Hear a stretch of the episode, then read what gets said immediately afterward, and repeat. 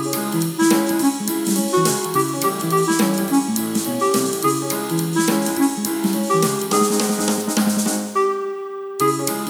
pri počúvaní zápisníka klubu knihomilov.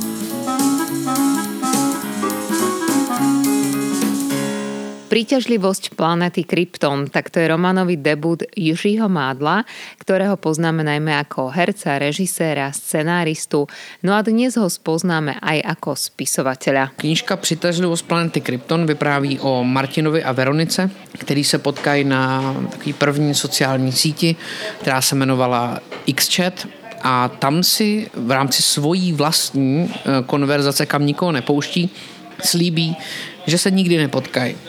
A že tím, že se nikdy nepotkají, tak je tam všechno dovoleno, můžou si cokoliv říct úplně bez následků. A ten vztah se tím stává otevřeným, zajímavým a hodnotným, řekl bych až dobrodružným.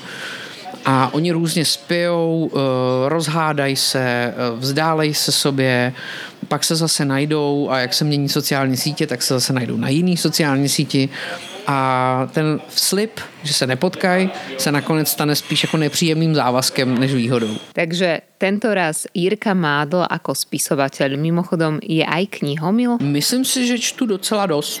A aký žáner?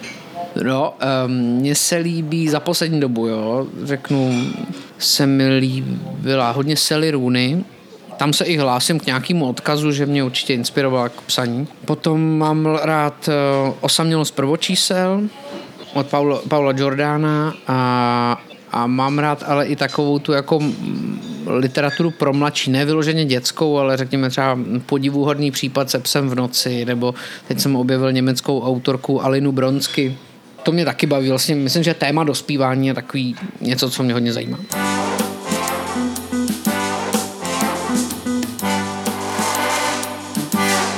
Keď som pred rokmi začínala v rozhlase, tak Jirka bol jedným z mojich prvých hostí. Vtedy bol predovšetkým rafťák, snowboardiak, promovať prišiel rozprávku Peklo s princeznou a hovorili sme napríklad ešte aj o tom, ako hral kedysi aktívne hokej. Ale odvtedy prešlo veľa času, veľa rokov. Z 20 sú dnes v Jirkovom prípade 30 v tom mojom 40 a on prichádza s knihou, čo ma prekvapilo, ale potom som si v archíve vypočula náš spoločný rozhovor a povedala som si, Veď mu vyšlo naozaj všetko, čo chcel a čo plánoval. Totiž o písaní hovoril ako o preňho najlepšej forme vyjadrovania sa a netajil sa tým, že chce byť nielen hercom, ale chce aj písať scenáre a režírovať. Takže jedna z prvých otázok, ktorú som sa po rokoch spýtala, bola, či chcel už vtedy napísať knihu, respektíve či bola kniha dlhodobým projektom. Jo, jo, chtěl jsem knížku vždycky psát. Um, už jako malej uh, jsem říkal, že budu spisovatel, ať budu dělat cokoliv, tak k tomu budu psát knížky. Pak se ta touha psát nějak přelila do scénářů a potom jsem narazil na téma, který se nějak rodilo v mojí hlavě a neopouštělo mě, což je právě téma přitažlivosti planety Krypton. A já jsem najednou zjistil, že jsem v bodě, kdy se mi to těžko představuje jako film. A vzal jsem to jako znamení, že to je možná ten moment, kdy opravdu mám napsat knížku.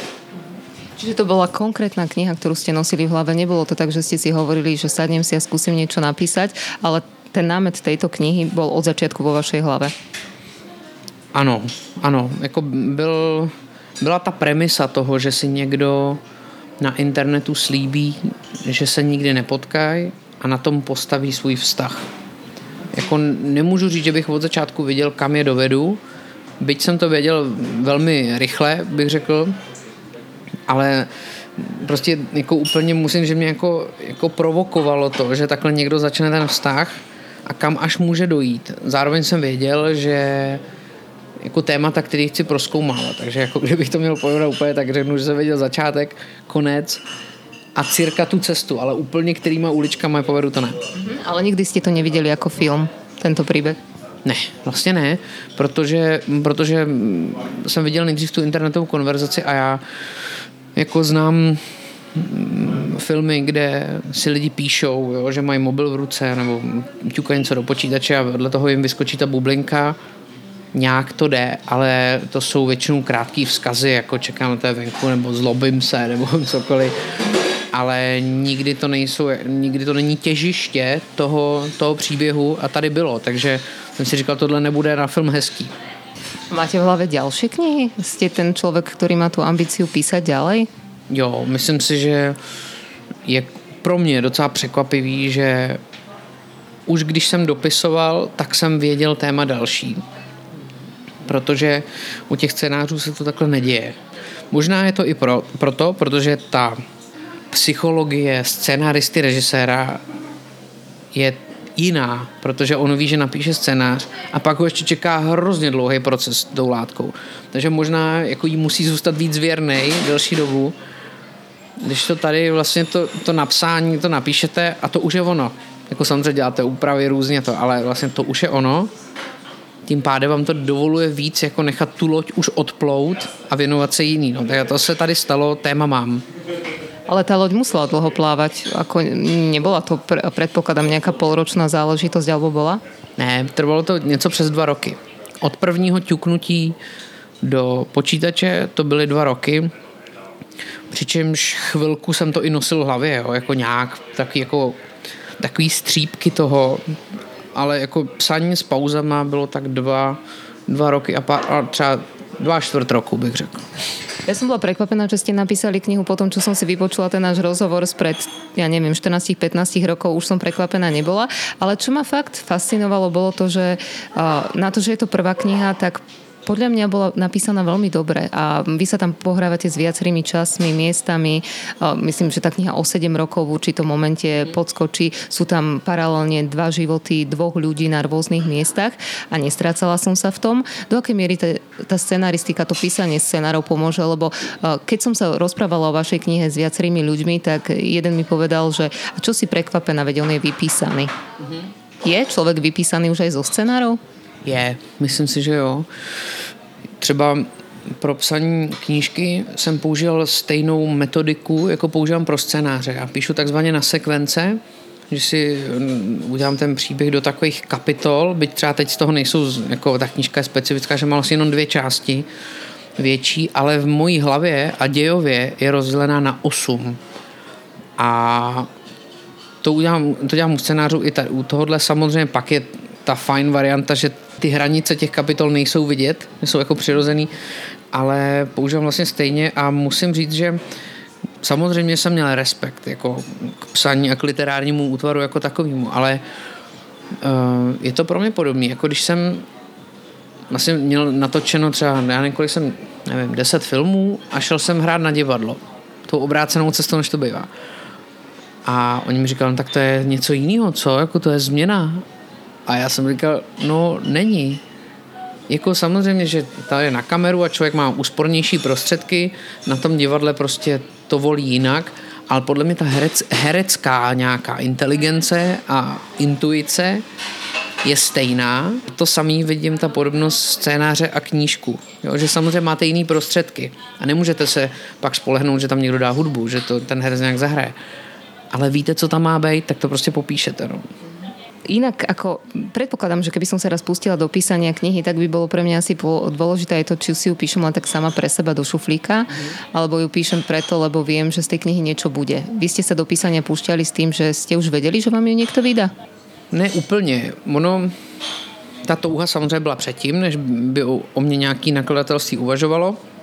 Ale je pravda, že to bylo taky jeden jako důležitý uh, aspekt toho mého rozhodnutí, protože já jsem zrovna jel tady z Bratislavy, rád vyprávím takový, jako, že prostě jsem byl na hlavné stanici a měl jsem takovou mírnou kocovinku, jel jsem takový nějaký osm, vím, že mi byla zima, byl nějaký november nebo něco takového, jak jsem tam stál a říkám si, já bych možná zkusil tu knížku konečně.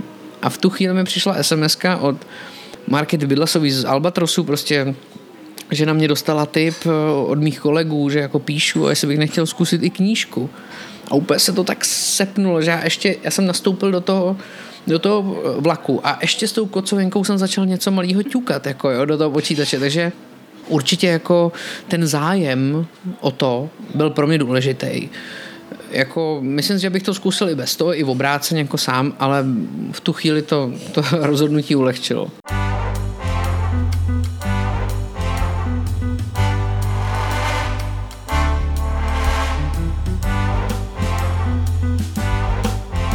Zápisník klubu knihomilov. Poďme trošku aj k obsahu a k jadru tej knihy. Um, nie som príliš na nejaké erotické romány a začalo to tak s takým erotickým nádychom. S tým, že som si hovorila, že fúha, že toto som od Jirka Madla nečakala. Potom som po prečítaní tej knihy pochopila, že som absolútne zabudla, že na začiatku niečo také bolo, že to bola len jedna časť obrovskej mozaiky a zrazu mi to vôbec neprekážalo. Bola to proste jedna stotina z niečoho, čo zapadalo do tej mozaiky, ale napríklad, keď som čítala nejaké recenzie, tak som počula aj také názory, že dávajú tomu prívlastok, že je to erotický román alebo že má taký nádych. Vy to vnímate ako? Třeba si přečetli jenom začátek. to potom chápu. No, e, takhle ten účel rozhodně nebyl psát erotický román. Ta, ta erotika, ta, takhle jako odvážná je tam um, ze dvou důvodů. Za prvé já jsem chtěl, aby ten vztah, přestože je virtuální, tak kopíroval běžný vztah.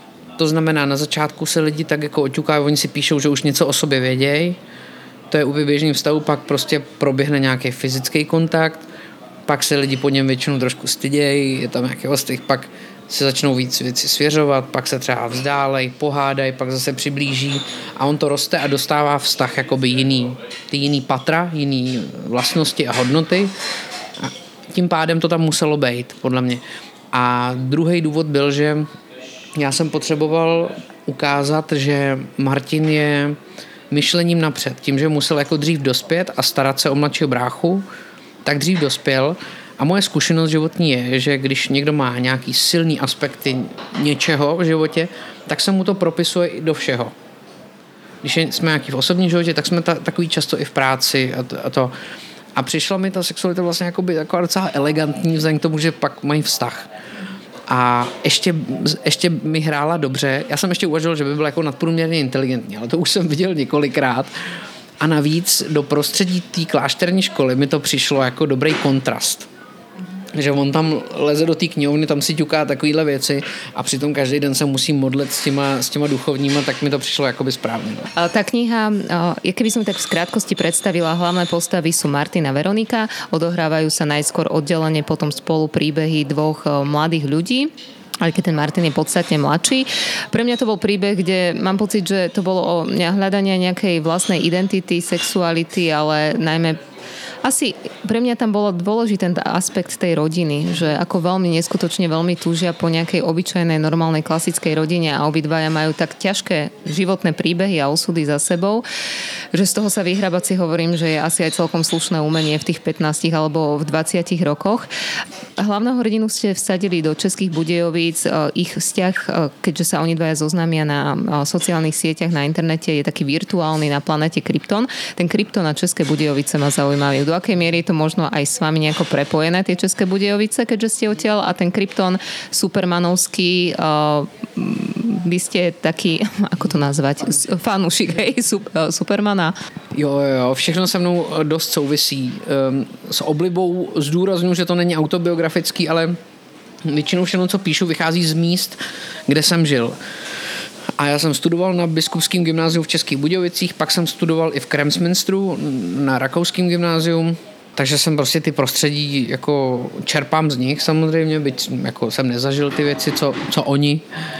A uh, Planeta Krypton Takhle, já už třeba v Pojedeme k moři, ten film začíná, že prvně, když vidíme toho hlavního hrdinu, má, tak má na sobě tričko Supermana. Pro mě je to prostě jako oblíbený film a určitě nějaký životní motiv, protože ta knížka, přesně jak jste říkala, tak oni hledají rodinu, pro mě je to hledání především jako domova. Jo, ať už je jak, jakýkoliv, ať už tam ta rodina je nebo není, tak je to ně, někde, kde se cítíme dobře. A zajímalo mě i to, že vlastně Superman, jeden aspekt, který se o něm nikdy neříkal, nebo jsem neviděl, já neznám všechny komiksy, ale nikdy jsem z toho nevšiml, je ten, že on vyrostl na planetě Krypton, která vybuchla a oni ho odeslali na Zemi, aby aspoň někdo z té planety přežil. Až na té eh, planetě Zemi získal ty významné schopnosti a všichni ho obdivovali, ženy ho obdivovali, ale on pořád byl přece tím dítětem, kterýmu museli chybět rodiče a domov. A nějak ve mně tenhle motiv vždycky zůstal a pak jsem si říkal, jestli mají jestli maj oni nazvat ten virtuální prostor něčím, co má být domov, tak jsem si říkal, tak to bude Planeta Krypton. Čo mňa tak dve veci zaujali, ja som si myslela, keď som chytila do, vaš, do vašu knihu do rúk, že to je kniha určená tínedžerom, respektíve, že je to kniha určená pre mladých ľudí. Ale ja som celý čas počas toho čítania aj tak mala pocit, že je to skôr tak viac menej o nás, 30 40 že je to kniha, ktorá, ako hovoríme o tom virtuálnom svete, tak to bolo v časoch, kedy to bolo asi... Mňa tam fascinovalo to, keď vy ste spomínali tú cirkevnú školu, ten kláštor, v ktorom on bol zavretý, v ktorom som síce ja nebola, ale tiež si pamätám, že v škole som mala na prídel internet, čo už asi dnešní mladí vôbec nepoznajú, že teraz ho tam Páter na hodinu pustil, takže to bola, že divočina prvého stupňa rýchlo pozrieť všetko. To si ja pamätám zo svojich internátnych čias. Čiže je to kniha, ktorá asi môže osloviť skôr tých 30 40 ktorí tento svet ešte poznajú. Je to možné. Jako, víte, ono je to tak, že kdykoliv se mě někdo zeptá na cílovku, tak já koktám a nevím vůbec, co říct. A to, a to není jenom u, u téhle knížky, ale i u filmů, co jsem dělal. Ale jo, jako myslím si, že zatím, já to soudím podle těch reakcí, jo. Myslím si, že to je, že se to líbí především ženám a nevím proč, ale zatím to tak je. Mě to opravdu překvapilo, tam, tam nebyl žádný kalkul prostě zatím, zatím hlavně jako ženám a možná té naší generaci, máte pravdu, no, máte pravdu, ale zároveň jako Zároveň on je to taky složitý, jo, protože mm, ono se to zdá tím, že tam ten internet je jakoby vlastně ještě v plenkách a takhle jsme to zažili, ale, ale ty principy jsou stejný jako dneska. A je to přesně tak, jako když jako vidím film o Kleopatře a identifikuje se s ní jako holka z Trenčína tady, protože přece jenom tam vždycky nějaký společný znaky, s kterými ten člověk může jít dál. A tady si myslím, že ty znaky jsou takový, který známe a fungují všude možně, takže jako dobově je to samozřejmě zařazený pro nás, jako teď třicátníky, ale jako ale věřím, že se to může líbit i mladším. Můj odhad můj odhad je, že hlavně to budou ženy 20+. Plus. Ale zároveň, okrem teda toho, že je to naozaj obdobie, kedy ten internet sa možno tak rozbiehal a neboli sme ešte tak skazení tými sociálnymi sieťami, lebo to bol druhý môj predsudok, keď som chytala tú knihu, že aká veková kategória a potom druhá vec si vravím, a ak, asi to bude kniha o tom, že ako nejakí mladí ľudia podľahnú nejakej ilúzii na internete, aké je to klamlivé a čakala som, že to prejde do nejakej šikany a vydierania, tak ako poznáme už ten internetový svet dnes. A vôbec to nebolo o tom. Bolo to o tom, že asi preto, že tá Veronika s Martinom si povedali, že sa nikdy nestretnú, tak oni majú nádherný vzťah. Sice mm. asi imaginárny, virtuálny, ale je to teda vzťah, ktorý som mala taký pocit, že nezavrhujete tie sociálne siete. Vy sa s nimi kamarátite? Ako ste na tom? Moc se s nimi nekamarádím, jo. Vlastně se to furt učím a snažím se myslím, že přecházím od nějaký jako skoro jako nenávisti vůči sociálním sítím k takovému, nebo snažím se přejít k takovému schovývavému a elegantnímu užívání těch sociálních sítí. Ale jo, já jsem se chtěl podívat na, na ten svět způsobem, který nebude káravej, který prostě na tom najde to pozitivní, protože v konečném důsledku internet takový je. Internet vlastně na, jako obnažuje to, jaký jsme. Takže když je někdo prostě jako blbec nebo, nebo agresivní nebo rasista, tak dřív nebo později se na tom internetu takhle projeví. A když někdo je stydlivý, citlivý, ale hledá v životě blízkost a hloubku, tak ji najde i tam. To si myslím a to je moje vlastně, jako řekl bych asi, je takový jakoby stanovisko, stanovisko jako, jakožto autora téhle knížky. Ja som ten rozhovor začínala s tým, že keď sme sa spolu rozprávali pred tými 14 rokmi, tak ste mali určité ambície a ja mám pocit, že tie ambície sa naplňajú a že sa vám darí to, čo ste si predsa vzali. Nie ste v úvodzovkách už len herec, a ja mám niekedy taký pocit, že čo sa chytíte, že to vyjde, že aj tie filmy sú oceňované, čo robíte režisérsky, scenaristicky, že to naozaj funguje. Čo očakávate od tej svojej spisovateľskej dráhy a kariéry a ako máte, aké máte očakávania napríklad pri tejto knihe? Teď eh, nevím, jak odpovědět, tak já zkusím upřímně jo, a budu jako trošku se vykašlu na to, jak to působí. Jako já mám velký očekávání. Já bych chtěl psát dál, chtěl bych, aby mm, moje knížky vlastně jakoby působily tak, že a tam podobně s těma filmama, jo, že bych jako nepůjdu nějak přes můj vkus, to nemůžu jít a zároveň bych chtěl, aby aby se dostávali k hodně lidem. Já bych prostě chtěl, aby se četli, aby, aby je lidi znali. Nebál bych se ani říct toho, že to bude jako masovka. Jo, protože já mám pocit, že i ta masovka může přenášet nějaký hodnot, hodnotné věci, může bavit a zároveň jako nutí přemýšlení. Jo. Jako, je to těžká disciplína, ale jako to jsou moje ambice. To, nebo řekněme, to jsou moje přání. A vy ste niekedy podľahli takým masovým veciam vo filme alebo v knihách, že ste čítali niečo, čo možno naozaj je považované alebo nálepkované ako niečo mainstreamové? Asi moc ne, ale jo, jako myslím, že z těch takových masových věcí, co se mi líbily, eh, tak já si vzpomenu na dvě. Piráti z Karibiku a Hunger Games. To, mě jako, to, se mě, jako, to se mi strašně líbilo.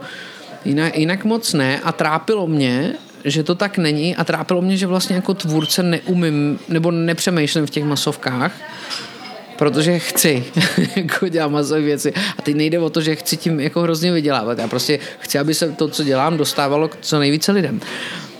Ale myslím si zároveň, že s přitažlivostí planety Krypton jsem našel poprvé vlastně jakoby komerčně silný téma a to z několika důvodů, vlastně, že to je těma sociálníma sítěma aktuální. Myslím si, že lidi vlastně hledají cestu k sobě a že prostě žijeme v době, kdy jsou rozvody neskutečně častý a je třeba na ně koukat jako na něco, co není selhání nikoho, co je úplně normální věc. Protože jinak, jinak vlastně se to trauma rodinný bude přenášet dál tak si myslím, že tímto aktuální je a tím třeba i komerčně silný, abych si to přál. Tolko Jirka Mádl ako spisovateľ, inak aktuálne pracuje ako režisér na filme Vlny, ktorý je podľa skutočných udalostí a odohráva sa v prostredí Československého rozhlasu. Zamestnáva ho už 8 rokov, tak sama som zvedavá, čo príde skôr. Ďalšia kniha alebo nový film?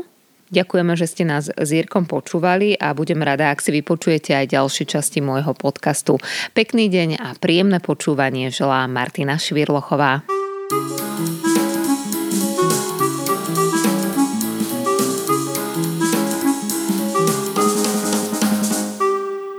Počúvali ste zápisník klubu knihomilov.